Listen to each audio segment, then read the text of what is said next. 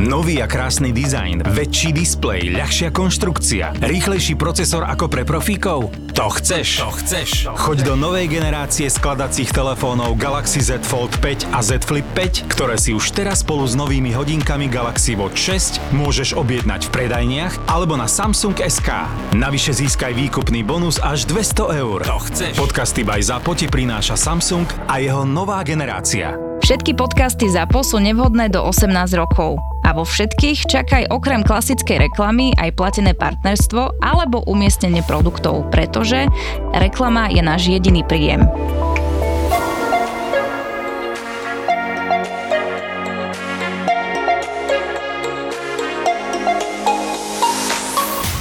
Sandri, moja otázka bola, ako ty si sa dostala z vyhorenia, lebo ja som začala robiť veci, že chodiť do prírody sama, proste, že uniknúť e, z normálneho prostredia, v ktorom som existovala.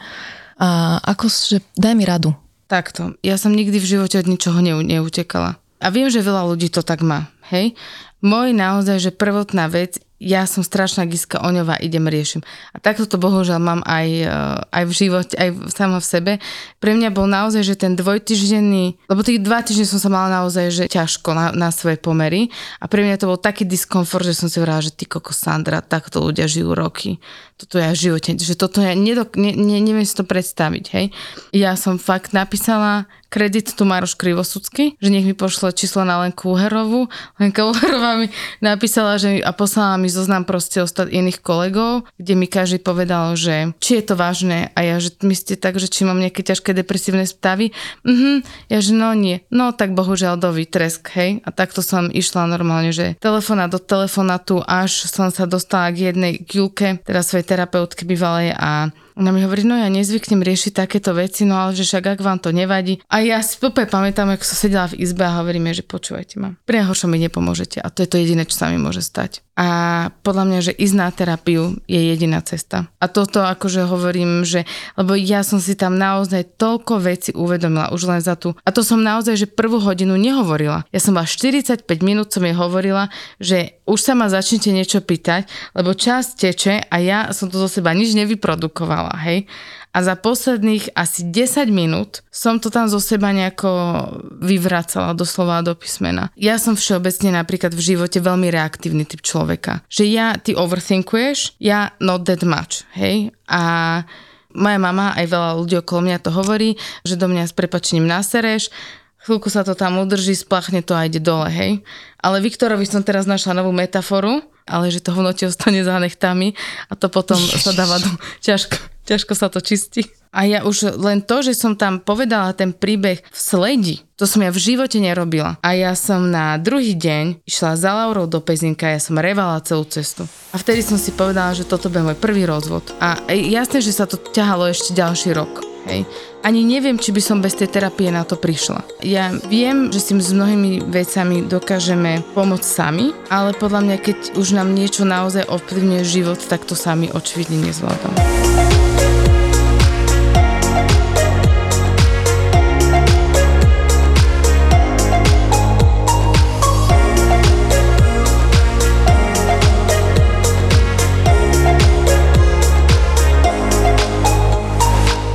Sa budeme venovať teda téme vyhorenie s našim hostom, psychologom Michalom Bačom a čo nás k tomu vyhoreniu vlastne celému vedie.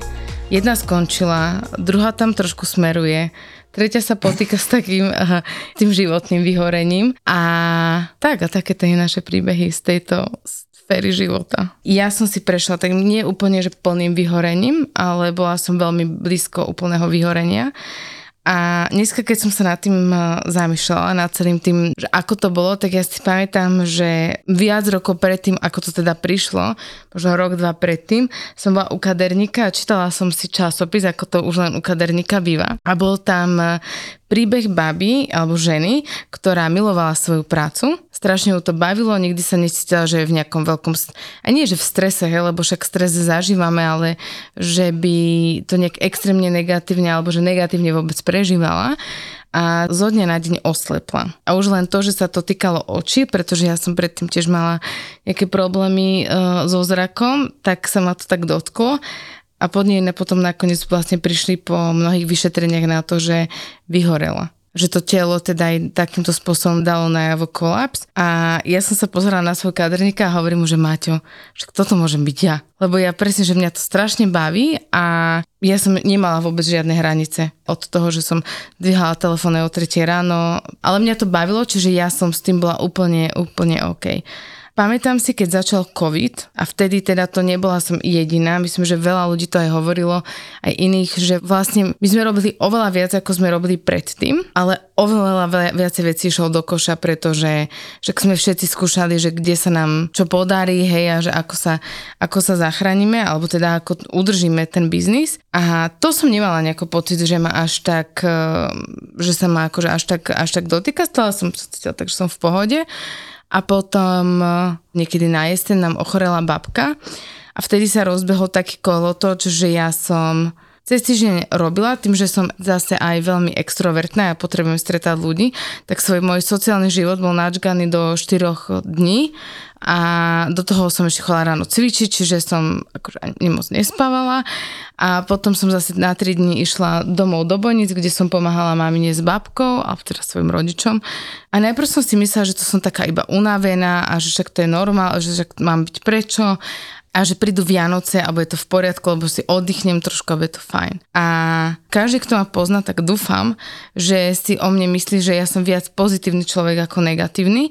Aj som podľa mňa, že prirodzene mám viacej energie a pre mňa to bolo tak náročné, aby to na mne nikto nevidel, aby som stále vyzerala, že mám toľko drive, koľko mám. Proste častokrát sa mi pred tými Vianocami už stávalo, že sa mi nechcelo ráno vstávať, že som sa musela samu seba prehovárať, že chcem robiť, že, že proste som len unavená, bla bla bla. A potom prišli Vianoce, na chvíľu som si oddychla, asi týždeň mi bolo dobre a hovorím si, že toto je v pohode. Ja som to takto nejako dala a potom prišli tak ťažké, akože to je, že iba 2-3 týždne, ja si neviem predstaviť. A naozaj, že klobúk dole pred ľuďmi, ktorí to takto dokážu ťahať roky, lebo ja si to neviem predstaviť, to bol tak strašný diskomfort, že mne sa nechcelo vstávať, že som sa do všetkého musela nútiť. Ja som dokázala nad jedným mailom t- sedieť proste dve hodiny a čumeť na to, aby som odpísala akože bohapustú dvojriadkovú odpoveď. Až som uh, si, si hovorila, že fúha, že to takto nemôže byť, lebo že veď to je hrozné tak som prvýkrát vlastne vyhľadala, spravila som si online test na vyhorenie, kde mi vyšlo 80%. A to ma úplne, ja som sa toho tak strašne zlákla. Som okamžite volala psychologom, samozrejme, že ma nikto nechcel zobrať, ale nakoniec som našla teda jednu psychologičku, ktorá bola ochotná sa ma ujať. A to bol tak obrovský aha moment, už počas tej prvej hodiny, počas tej prvej terapie, kde som vlastne vôbec nevedela inak, čo vám hovoriť. Ja som tam 40 minút iba tapala a stále som chcela donútiť, aby sa ma pýtala otázky. A ona, že nie, tom ste sama. A ja, že ale nikto nikam, takto nikam nedo, ne, sa nikam nedostaneme, lebo ja vôbec neviem, čo vám mám hovoriť. Ale už po tej prvej terapii, podľa mňa to bolo ako keby ste otvorili pokrievku s vriacou vodou ktorá už ide vybublať, že to bol masaker a ja som si vtedy uvedomila, že to je jediná vec z tých rôznych situácií v živote, teda aj tá, ktorú sme mali s tou babkou, ktorá som nevedela, kedy sa skončí, ako sa skončí. Ale sranda bola, že ja som sa nikdy neodhodlala k tomu, aby som naplno odišla z pracovného prostredia. Že ja som vždy niečo robila. A pamätám si, že keď som chodila na terapiu a teda som dala výpoveď, tak e, som aj tak ostala robiť part-time. A vlastne som ostala robiť, až kým som nenastúpila zase full-time niekde inde. Ale to som chodila tak do roboty, že na 10, na 11, čo pre mňa bolo, že som úplne že lenivec, hej, všívavý a že to mám úplne že jak dovolenkový režim. A ona sa ešte tak pýtala, že ako sa v tom cítite? A ja, že tak je to pripustné, pretože je to krátkodobé nikdy som sa nedokázala úplne, že pustiť do toho, aby som si dala, že úplne voľno. A pritom, keď sa rozprávam s inými ľuďmi, tak aj teraz som sa bavila s jednou, jednou babou, ktorá prežíva vyhorenie a tiež si dala iba také, že trošku povolnejší režim v tej práci, aby nedala výpoveď. A hovorí mi, že a čo to si musíš dať aspoň na mesiac, na dva, proste to musíš úplne vypnúť, ale sama by som to v živote nedokázala. Ja som si uvedomila všetkými týmito diskusiami, ktoré máme, že ten môj imposter mali vo mne, čo musí stále stále niečo dokazovať ľuďom, lebo aby som ten vzduch, ktorý e, beriem na tejto zemi, dával nejaký zmysel, tak e, normálne som rozmýšľala nad tým, že keď ho náhodou odstraním, takže nebude zo mňa iba lenivý človek. Môžem do toho vstúpiť? Ano. Ja som zvyknutý veľa počúvať. a, a pokiaľ idete, tak ja by som vás počúval kľudne aj dve hodiny. My by sme ho zastavili. ja moc na lenivosť neverím. Samozrejme, môže sa občas vyskytnúť, hej, ale väčšinou to, čo sa bežne nazýva lenivosťou, za tým býva niečo iné veľakrát. Keď človek nevie ísť do výkonu, tak to je vlastne typický nejaký problém, symptom, že sa niečo deje, nejaký, nejaký hlbší problém. A už len keď si oberiem, že problém s motiváciou, Hej, že to môže ísť od, od hocikiaľ, hej, že pri mhm. vyhorení je problém s výkonom, pri depresiách je problém s výkonom. Typické je to pri úzkostiach. Úzkosti sú veľmi vyčerpávajúce, je tam výrazný problém s výkonom. A aj v pracovnom prostredí manažery zvyknú, že to je lenivý človek. Hej, že ja by som tam dal trochu pozor, hlavne pri tom manažerskom pohľade, že keď sa tam ukazuje takýto problém, že to nemusí byť lenivo. Samozrejme sú ľudia, ktorí vedome sa venujú všetkému inému, len nie práci, hej, a robia sa, neviem, vedľajší biznis popri zamestnaní. Treba byť na toto vnímavý, hej, že samozrejme tam potom nemusíme všade hľadať nejaké duševné problémy, ale horšie, keď ľudia sami prídu a sami sa označujú za lenivých. Majú veľa roboty, ale nutia sa, majú pocit, že ten výkon je slabý, že tá seba reflexia je o lenivosti. A ja by som si na to dával pozor. Keď má človek pocit, že je lenivý a sám ako seba kriticky, Mm-hmm. tak by som sa na to viacej posvietil. A ja si krásne povedala, že robila si veci, ktoré si mala rada. Neviem, nakoľko je to všeobecne známe, ale vlastne prvýkrát pojem vyhorenie, keď bol v 70. rokoch minulého storočia zadefinovaný Neviem, či viete, že v akom kontexte, pri akom pracovnom povolaní. Neviem, ale ja viem, že tie pomáhajúce profesie sú tak akože najčastejšie skloňované. Zdravotné sestry. Áno. Hej, že pri zdravotných sestrách, ktoré to robili obetavo, s nasadením, z presvedčenia, malo to zmysel, hlboko zmysluplná práca. Niekedy sa tak hovorí, že keď ľudia robia nezmyselnú prácu, tak e, hrozí vyhorenie ale skôr práve tá silno zmysluplná práca, o ktorú nám všetkým ide, o ten zápal, o tú vnútornú motiváciu. O firmách hovoríme o angažovanosti. Práve tí angažovaní majú potenciál nabehnúť si na vidli, lebo idú naplno. A, a vlastne tá prvá podmienka je, že robíme veci, ktoré máme veľmi radi a buď to preháňame, že to robíme príliš intenzívne, ja neviem, 10-12 hodín denne a dlhú dobu, alebo je to spojené so silnou frustráciou že človek dáva veľa energie, ale nevidí to ovocie. Nie je tam čas zastaviť sa a potešiť sa, užiť si to. Hej, že keď vidíme na vysoký kopec, tak tam to treba osláviť, treba si to tam užiť, vychutnať. Hej, a keď ideme dolu, tak takisto zregenerovať, oddychnúť si. A nie, že idem dolu z kopca a v polkopci si vyberiem, že idem na druhý. Áno, zastaviť vo všetkom podľa mňa, že to, že ja som v tom necítila že vôbec nejakú potrebu, keď som to robila, že ja som sa vždy pozerala na to, že čo je ďalej, čo je ďalšie, hej. Že ja som si dovolila možno 5 minút som sa potešila, že hu, hu, toto sa nám podarilo, ale ja už som videla všetko ďalšie, čo nás čaká a že aké sú tam uh, tie výzvy, ale my sme boli všetci tak uh, možno o to lepšie, horšie, neviem, čo, čo to znamená, že sme boli všetci rovnako nastavení, ale presne to, čo si povedala, že keď tá frustrácia, aj teda veľká časť toho bola tá frustrácia, ktorá som nevedela, že je frustrácia. To som si naozaj až potom pri tej terapii uvedomila, že ja som hlavne veľmi sklamaná. Ale aj som si tiež uvedomila, aký veľký podiel viny nesiem v tom príbehu. A akože ja som nikdy nemala až tak nejak, uh, sa to povie po slovensku, že victim mentality, že ja som vždy skôr obviňovala Pozostávať seba. v roli obete sa hovorí. Ja Zotrvávať skôr, v roli obete. Hej, ja som vždy skôr obviňovala seba ako iných, ale za tej jazdy vlakom som si vlastne vôbec neuvedomovala, že ako veľmi som sa podielala na písaní toho príbehu aby vyústil tak, ako vyústil. Ja napríklad na to naviažem tým štýlom, že ja som si osobne myslela a myslím si, že ja nemám vyhorenie, ani k nemu nesmerujem, ale keď budem robiť veci, ktoré som robila doteraz, tak podľa mňa tam jumpnem veľmi rýchlo, že som na polceste k vyhoreniu. Ale napríklad dneska sme sa spolu rozprávali a mne celkom dávalo zmysel to, že ja som sa iba vyčerpala. Že som proste ne, ako keby neobsiahla svoje kapacity a som išla nepretržite v nejakom kolobehu. Lebo u nás sa stalo teraz v práci taká vec, že mali sme viacero možno náročnejších mesiacov, kde sme konkrétne zobrali jeden väčší projekt, ktorý sme potrebovali robiť a vyselektovali sa nám ľudia a ostali sme na to, dajme tomu, poviem to tak otvorene, že dvaja. Hej, že dvaja reálne, ktorí to fyzicky každý mm. jeden deň prežívať. Čiže každý deň som ráno vstala, každý deň ma čakal 30 tisíc správ, 4 e-maily, vždy bol nejaký problém, vždy sa niečo, akože to fakt, akože to keby mi niekto povedal, že toto ho baví, čo som ja robila niekoľko mesiacov, ak vyfytal, tak stalo, že to vyfytavuješ priestor, pripravuješ priestor pre novú firmu, tak sa dovracam a poviem mu, že ty si magor. Mňa to proste nebaví, ja, no, ja to nemám rada.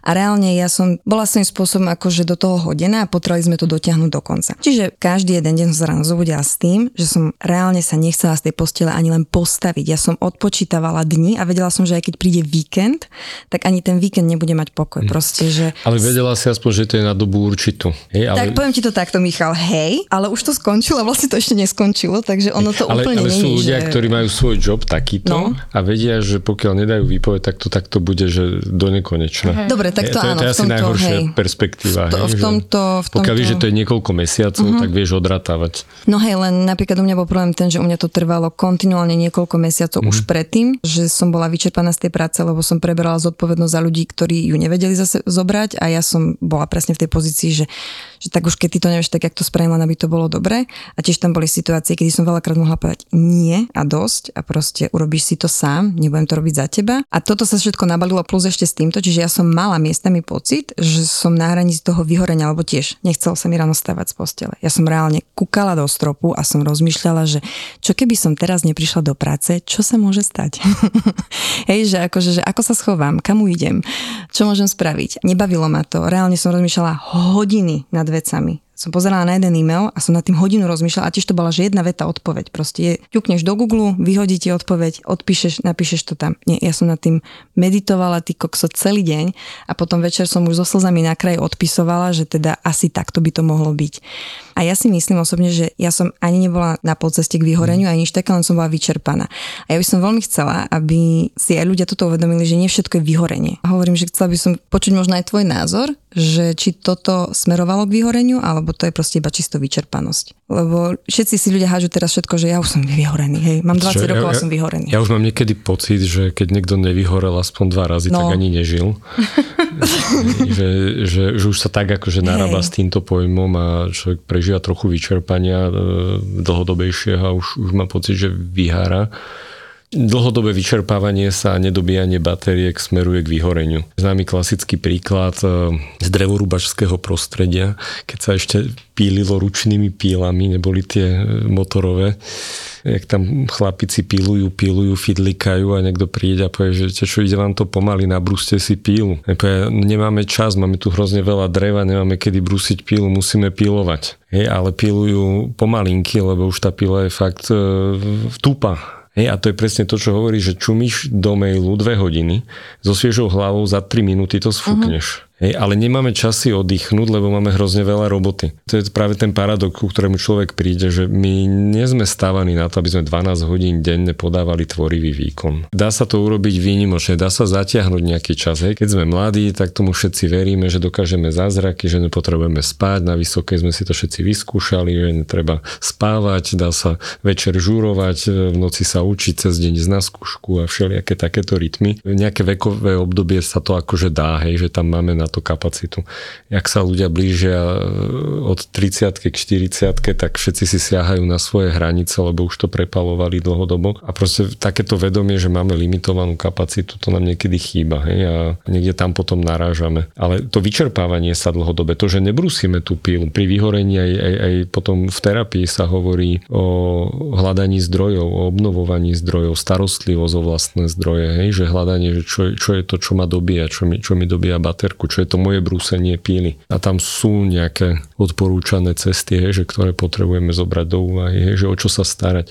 A my bežne nemáme na to čas, lebo potrebujeme kvaltovať výkon. A ten výkon ide dolu vodou. Hej? Že hrozne veľa ľudí, keď e, trávi množstvo času v, v práci a má pocit, že keď tam strávim viac času, bude zo mňa väčší efekt, tak to je ako dosť iluzórne, hej, že niekedy poslať do ľudí domov, aby si oddychli a prišli s čerstvou hlavou, tak vymyslia také veci, že sa vieme posunúť do iného levelu, hej, že začneme veci robiť inak, nie iba viacej. Ja som bola takáto, že ja som mala pocit, že musím ešte ostať ešte odpísané tých 5 e-mailov a to som sa musela že vedome naučiť, že nič sa nestane, ak na to zareagujem zajtra a zareagujem na to možno lepšie, lebo veľakrát sa mi stalo, že som po sebe čítala maily a ja som bola zhrozená, ako som odpísala, že to som mala pocit, že to písal cudzí človek a nie ja. A to Mm. bolo hrozné, to už keď som toto videla, tak som si povedala, že dosť. Ak máš problém ráno vstať z postele, izoluješ sa od ľudí a na e-maily odpisuješ aj niekoľko hodín, tak potom si pravdepodobne na najlepšej ceste k vyhoreniu. Prídi na bootcamp, kde sa naučíme, ako pracovať so svojím časom a energiou. Na workshopoch si krok za krokom prejdeme, ako horieť a nevyhorieť. Už 9.9. v Bratislave spolu s psychologom Michalom Bačom vás pozývame na náš prvý bootcamp. Tešíme sa na vás. Tešíme sa a listky nájdeš v popise.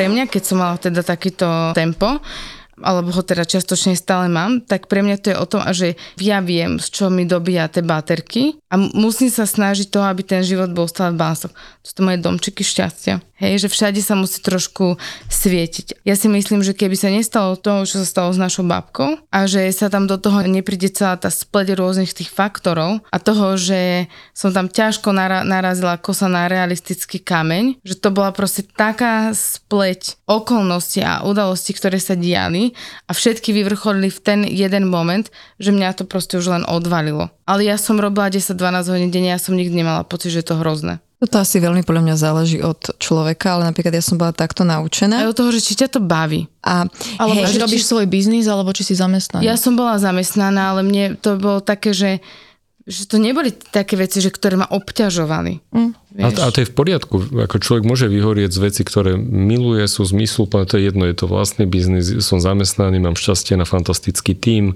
na dobrú prácu, na krásne prostredie, dynamické, učiace sa, hej, že to sú všetko fantastické veci, my po nich túžime. A niekedy to tak ako zjednodušujem taký príklad, že stravovať sa môžeme chodiť do nejakej jednoduchej vývarovne, do školskej jedálne, tak črevo sme tam zaplnili, ale nebol to žiaden zážitok a nikdy toho ani nebolo toľko, aby tam bolo dosť. Hej? Ale žiť sa tak dá. Hej? Že človek môže mať takýto vzťah k práci. Ale my môžeme chodiť do výbornej reštaurácie, kde varia fantastické jedlo od vymyslu sveta. My sa tam môžeme toho najesť dosyta. Môžeme sa tam toho prejesť. Doslova sa toho môžeme prežrať. Ale akurát efekt z toho fantastického jedla a z tej fantastickej príležitosti je, že nás boli brucho a je nám na pogrcanie a ublížime si tým. Proste tú kapacitu nemáme. Ten žalúdok má svoje miery a jednoducho keď to preženieme čímkoľvek dobrým, je, že môžu to byť tie najzdravšie, najlepšie e, pripravené jedlá od fantastického šéf kuchára, môžu to byť všetko tie zmysluplné veci, ale je tam to riziko, že sa toho prejeme a za odmenu nám prestane chutiť to, čo sme mali najradšej. Hej? A to je paralela s vyhorením, že, že ten ďalší symptóm, jeden je ten, že bežná regenerácia nám už nestačí, že nám nestačí dvojtyžňová dovolenka napríklad, alebo zabehať si nám nestačí, zašportovať to, čo sme bežne používali. Druhý symptóm je, že prestaneme mať radi to, čo sme tak milovali čo sme mali radi, čo sme radi robili. Zrazu máme k tomu odpor, zrazu nám je to lahostajné. Je, že proste to je tá, to prejedenie sa, ten pokazený žalúdok tých fantastických vecí.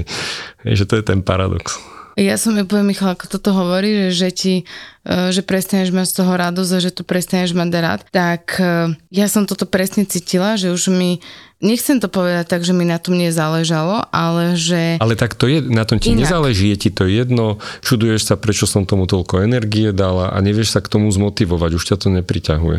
To je odmena toho vyhorenia, že človek s nasadením, s nadšením 12 hodín denne a za odmenu si to znechutí. No a ja som sa cítila ako jeden hrozný človek. Ja som sa ani nedostala k tomu, že by som, že prečo to takto cítim. Ja som cítila iba, že som hrozný človek, že toto vôbec tak vnímam. A že ako to môžem najrych- najlepšie napraviť, tak aby to tak nebolo. A že, aby, že preboha, úplne som si predstav hovorila, že preboha zo mňa sa nemôže stať zatrpnutý človek. Ja som sa toho úplne desila. Že ja som nikdy nebola, nikdy nechcem byť človek, čo chodí a hovorí, ja myšľa, že taký, a, hej, že ja som z toho bola, že eh. Niekedy si myslím, ako sú situácie, kde stačí si iba jednoducho upratať a pracovať tých 8 hodín denne. Že aj to môže byť už samotné. Hej? A nebyť tých 8 hodín v jednom kolotoči, ale urobiť si tam nejaké také tie mikropauzy. Hej? Že keď obedujem, tak obedujem. Nečítam maily, neriešim pracovné veci.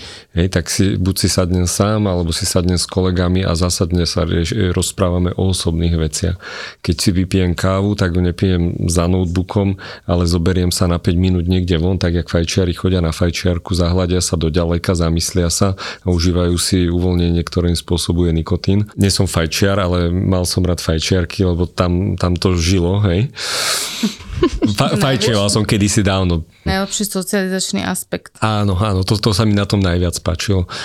Ale povedzme ľudia, ktorí si toto nedoprajú, tak prečo si nezobrať tú šálku kávy alebo teplého čaju alebo nejaký dobrý, e, ja neviem, drink, ktorý mám rád, nealkoholický samozrejme cez deň a postaviť sa niekde na čerstvý vzduch na terasu alebo niekde pod strom a zahľadiť sa a zameditovať si vyslovene, dať si mindful kávu alebo Hej, a urobiť si fakt, že na 5 minút predel. Hej, že takýchto mikropredelov si robiť cez deň. Už, už to je liečivé neskutočné. Hej, že človek nejde v tom jednom kvalte. Ja mám teda dve otázky. Jednu na Michala a jednu na Sandru. To sa ťa chcem inak aj osobne spýtať, že ako si vlastne ty prešla tým prehorením, že ako sa z toho, že prehorením, vyhorením, že ako si prehorela, ako si sa z toho dostala.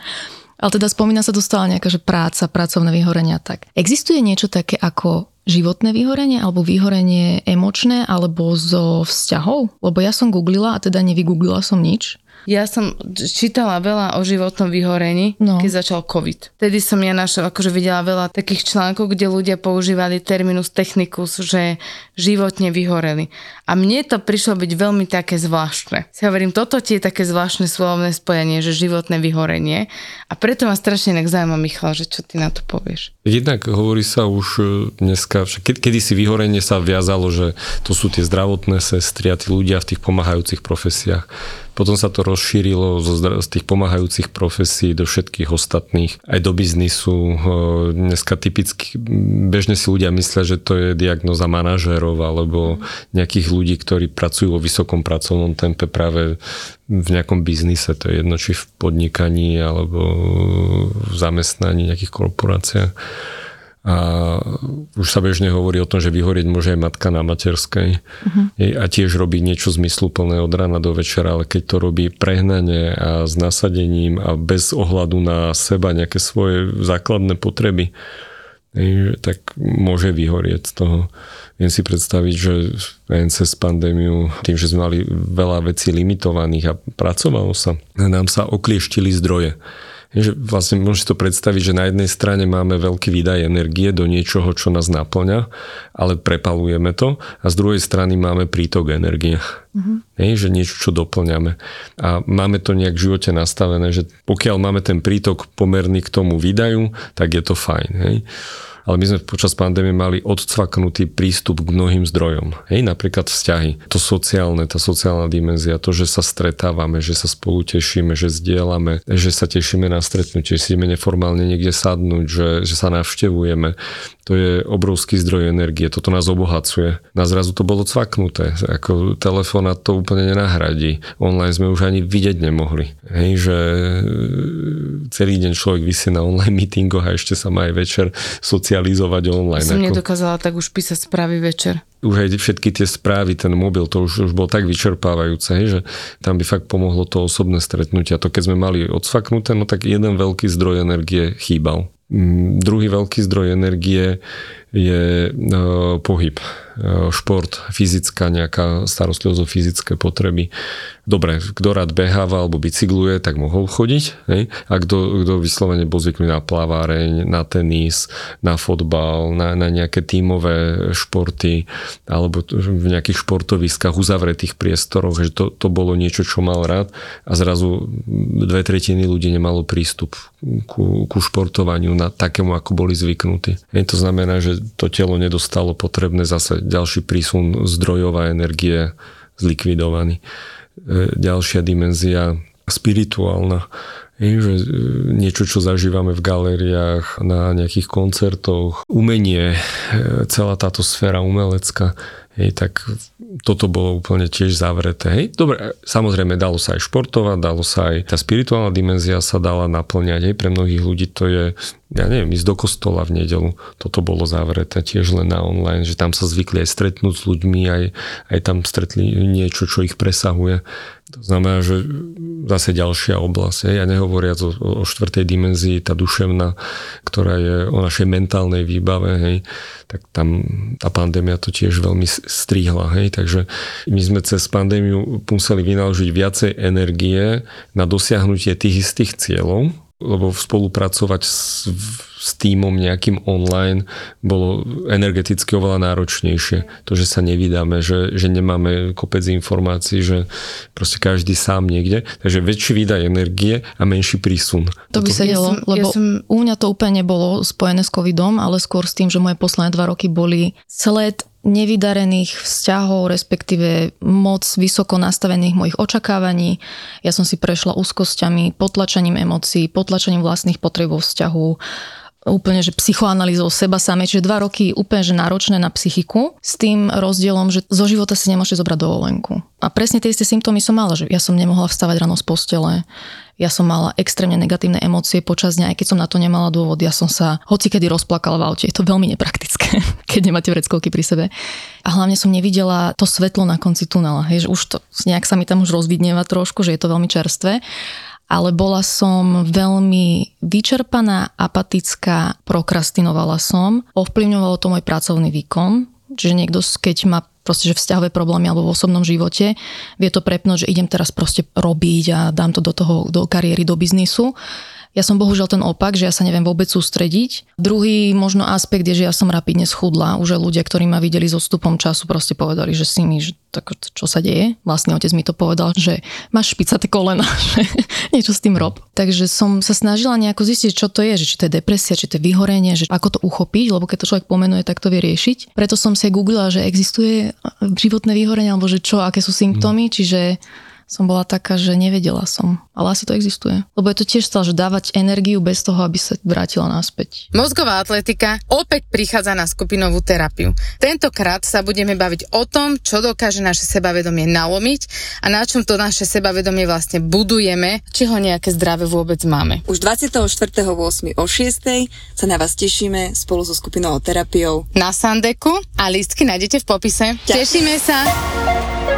Mne veľmi pomáha písanie. Zuzka robí také, že plnohodnotný journaling. Ja som si robila také, že pozitívne afirmácie. Viem, že to znie strašne šalamusky, ale v tých dňoch, kedy mi bolo, že som sa zobudila, bolo mi ťažko, tak mne to extrémne pomohlo prehodiť si to videnie, vieš, na také, že pozitívnejšie veci. Alebo napríklad vtedy sme mali, vieš, že to bolo to pamätám, že ja som proste odpisovala 4 hodiny na ti niekto povie, že, máš, že treba, aby si zohnala 1500 lidov, no akože som povedala, že v kerej stratosfére ja mám zohnať 1500 ľudí, hej. Čiže ten akože ten pomer tej energie a toho, že čo sa odo mňa očakávalo, tak eh, ja som si len písala proste na papier, že to zvládnem, hej ale kým som sa to naučila robiť, to tiež nebolo také, že neviem, že Zuzka to podľa mňa má tak prirodzenejšie, lebo ona má aj tú svoju uh, učiteľku. Hej. Mentorku, môžeme to povedať, že mentorku. Mentorku, teraz, ktorá ju tým sprevádza. A ja som čítala, dokonca Jordan Peterson pre všetkých ľudí, čo ho neznášajú, ale dokonca on písal v tej knihe 12 pravidel života, že uh, ako funguje vlastne ten shift tej pozornosti, hej, že my dokážeme vnímať, myslím Michal, opravom a kľude, že 30% vecí okolo nás a 70 nevidíme. No vnímaš iba to, čo poznáš. Áno. A teraz, že aby si si ty rešiftla tú pozornosť, tak musíš si to proste manuálne proste prepísať v tej kečeni. Takže ja som toľko youtubovala, ja som sa cítila tak trapne sama pred sebou a ja som si dávala do YouTube, že čo si tam mám vlastne písať, ako sa to vlastne robí. A robila som to 2-4 týždne až Ako... potom to nejako, mm. aj tým postupným som si tam písala, že dobre, tak hento si píše toto, tak skúsim to aj ja a tu si niečo zmením a možno za fakt 3 týždne som to začala robiť tak, že som si našla vôbec netuším, či dobrý, ale že ten svoj uh, systém, že ktorý mi pomohol. A už z toho, že Pane Bože, dneska bude hrozne ťažký deň, to išlo, že trošku ľahšie. Ja napríklad, keby som nebola na terapii, aby som v živote nikomu nepovedala, že sa cítim vyhorená. Nikdy, aby som sa za to tak hambila, že som úplne zlyhala. Nikdy by som si to nedovolila povedať. Prešov, Bratislava, New York, Paríž, Praha. Chcela by som sa pristaviť pri každom z týchto miest na chvíľku. Silné príbehy menej známych alebo úplne neznámych žien. Žijem príliš dlho s mojím mužom však. A k tomu mediálne známi muži, ktorí vždy majú čo povedať. Je to moja ašpirácia. Česť pár výnimkám. Takéto silné osobnostné kombinácie milujeme aj my v ZAPO. Vôbec mi to zatiaľ nevychádza, ale... Sit down s Veronikou. A hneváš sa ty na Slovensko? Sit down. Akože v komentároch nakladajú aj Dalaj Lámovi. Charizmatická, sebavedomá a vždy pozitívna Joj, tá ona šumná to tá. Veronika Cifrová Ostrihoňová a jej hostia v novom podcaste pod hlavičkou ZAPO Zábava v podcastoch. Držím naozaj, naozaj veľmi palce. Sit down s Veronikou.